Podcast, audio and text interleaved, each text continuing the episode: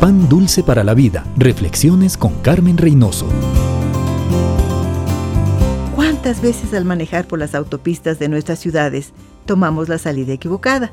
Y todo se nos hace más complicado. Más de una vez he tenido que detenerme en una gasolinera y pedir instrucciones para regresar al camino correcto. Si la persona que me guía conoce el camino, fácilmente me da las indicaciones y me permite retomar el camino y llegar al lugar deseado. Pero si la persona a quien yo le pregunto no conoce el camino, pero de todos modos me da las indicaciones, uy, termino más perdido que al principio.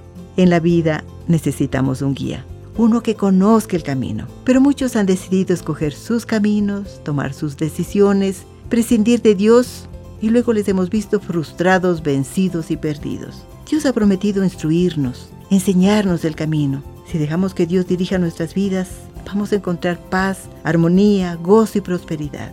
Amigo, ¿Va a incluir a Dios en sus planes en este año? Le aseguro, si lo hace, tendrá un año muy feliz. Pan dulce para la vida. Reflexiones con Carmen Reynoso.